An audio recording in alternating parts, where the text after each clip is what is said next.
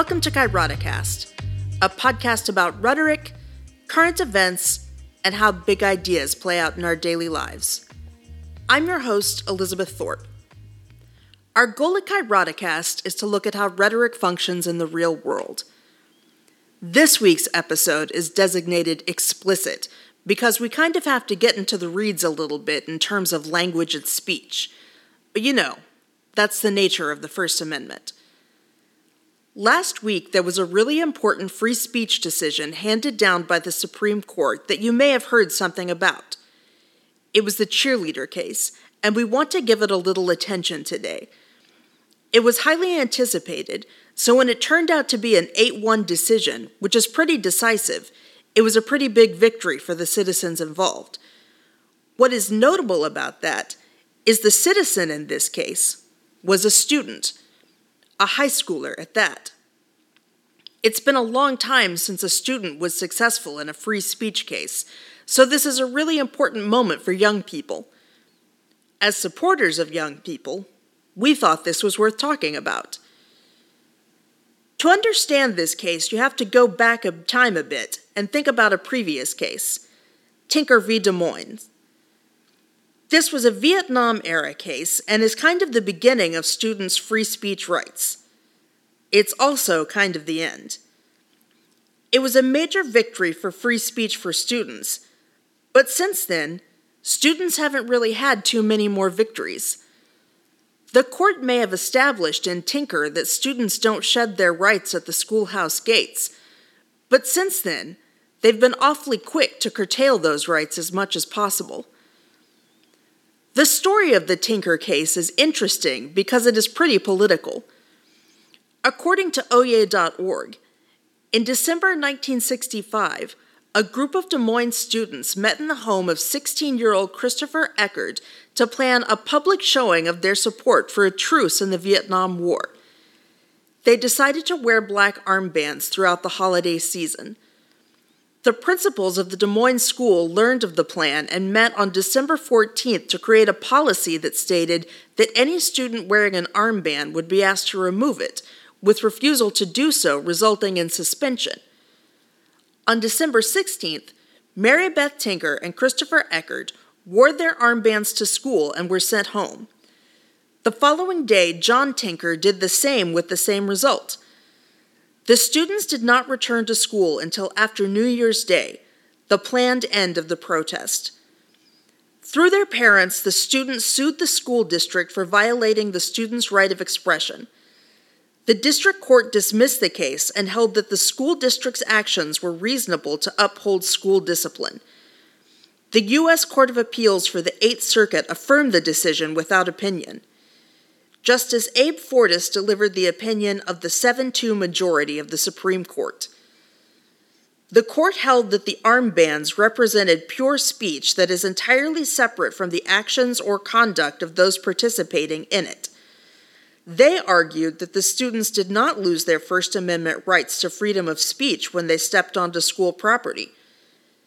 In order to justify the suppression of speech, the school officials must be able to prove that the conduct in question would materially and substantially interfere with the operation of the school. In this case, the school district's actions evidently stemmed from a fear of possible disruption rather than any actual interference. The irony of the Tinker case is that while it was a big win for student speech, the reasoning of the case, the test for whether student speech can be suppressed has been used to silence student speech in decades since. But the reason it's important to understand Tinker for our purposes today is because this time around, Tinker was finally used for something good and the SCOTUS used it to support students' rights. So, let's get in to Mahanoy Area School District VBL. Real quick, I want to define a term that's going to come up a lot in case you're not familiar.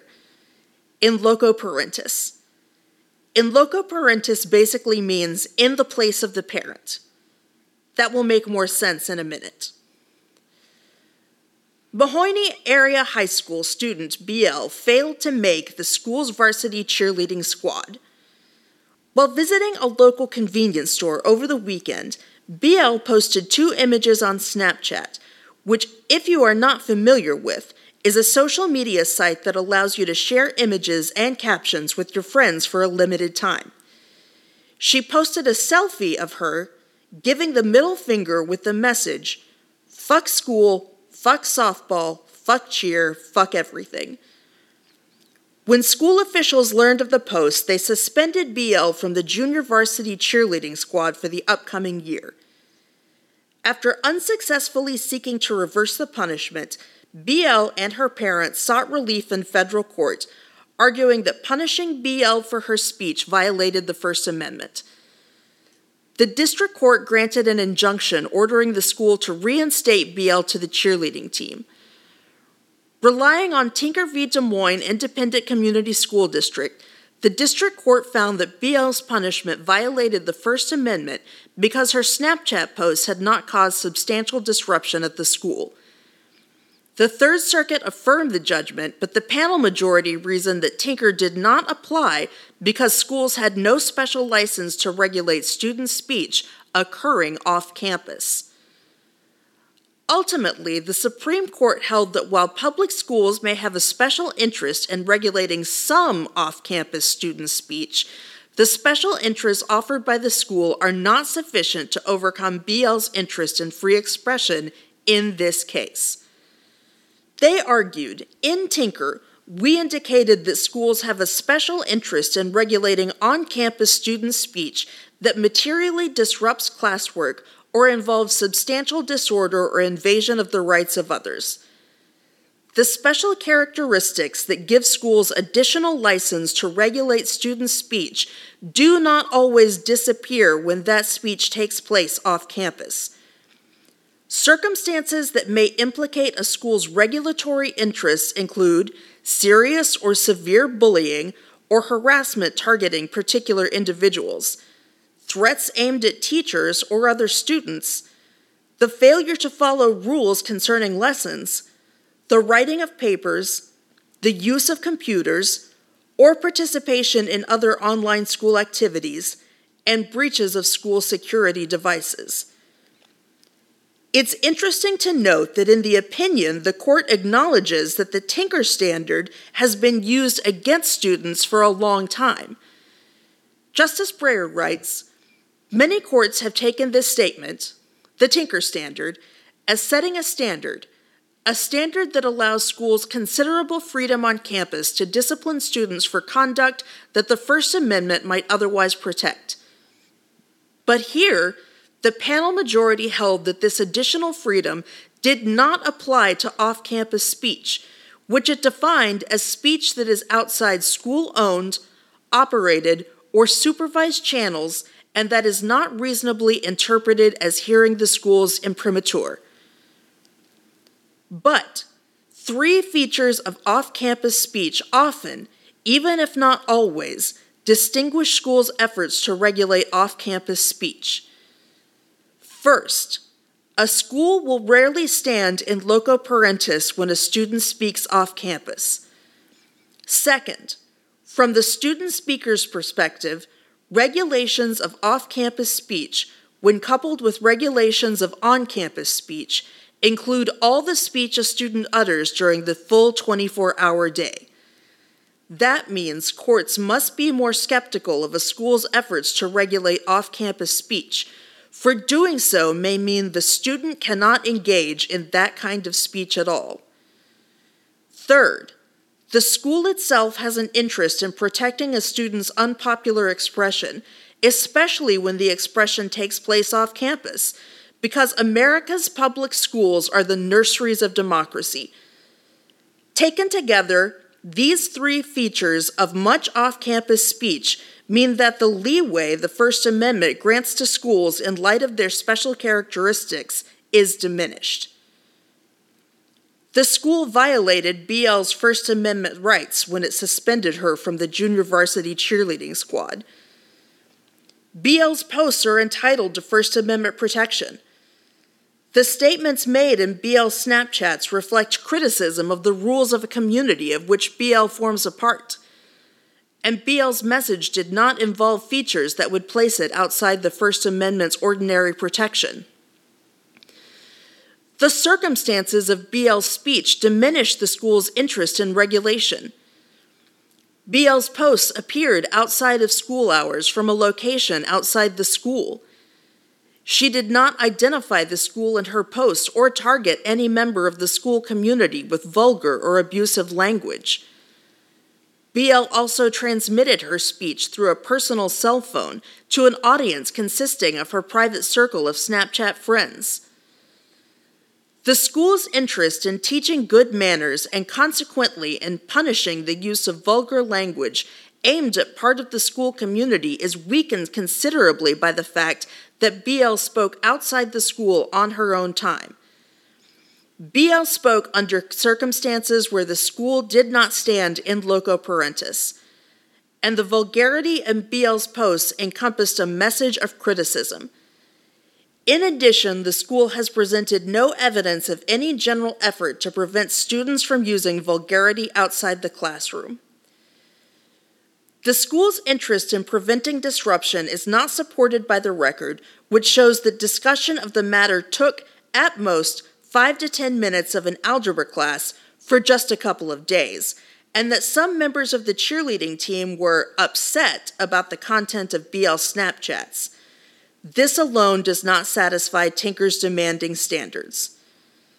Likewise, there is little to suggest a substantial interference in or disruption of the school's efforts to maintain cohesion on the school cheerleading squad. The court asked us to consider BL's speech. It was vulgar, yes, but it didn't constitute fighting words, and it wasn't obscene. Breyer writes To the contrary, BL uttered the kind of pure speech to which, were she an adult, the First Amendment would provide strong protection. That's a really powerful statement in my mind, because it gets to the heart of this. This isn't because of what she said, it's because she is a student. And being a student puts her in a double bind. She is young and she is beholden to a state institution. Now, adults have the protected right to criticize state institutions. In Cohen v. California, Robert Paul Cohen won that right.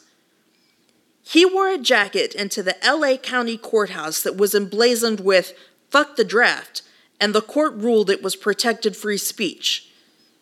So why isn't BL afforded the same rights? Simply because she's young.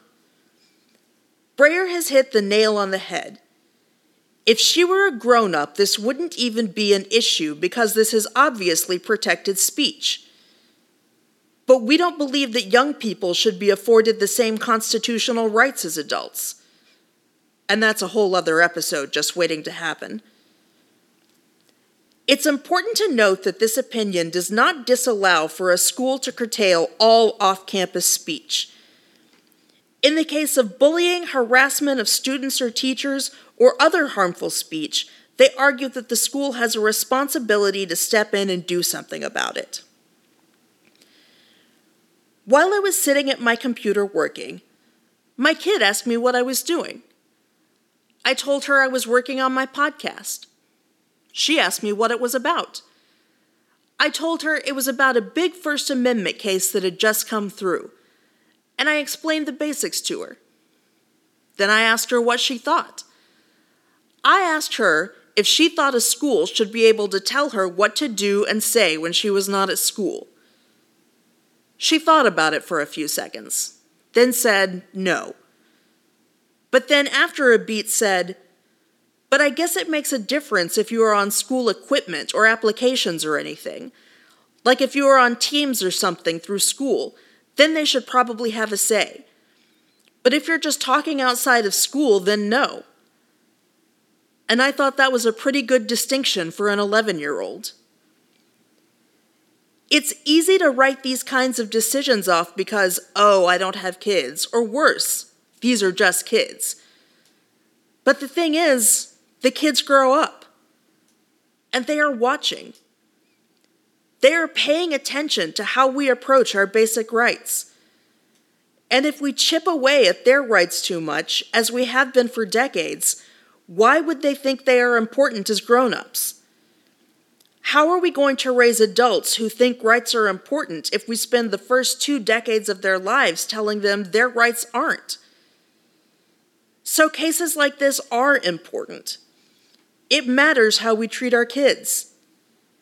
Am I saying a six year old should be treated the same as a 36 year old? No, of course not. But I do think we should seriously consider how we handle the voices of 16 year olds. No, they don't have the knowledge and experience of an adult. But maybe don't tell them they don't have any value? If we're going to raise a generation of leaders, we have to start cultivating those ideas and voices earlier, not later. And you can't do that by silencing them. College is too late to tell somebody that they can think or speak independently. By that time, the lessons have already been learned. If democracy really is a chorus of voices, then we need to start the vocal training before adulthood. You can't just jump into that as a grown up without any practice. You need time and space to figure out how to be an active member of a functioning democracy. And that requires the ability to speak and sometimes to make mistakes. The court did the right thing here. I'm hoping this is a turning point. Thanks for listening to this episode of Kairoticast. We really hope you'll join us again. If you have feedback, we'd love to hear it. If you have questions, we'll try to answer them. If you have issues you'd like us to address, send them our way and we'll do our best to get to that. Make sure to subscribe or leave a review.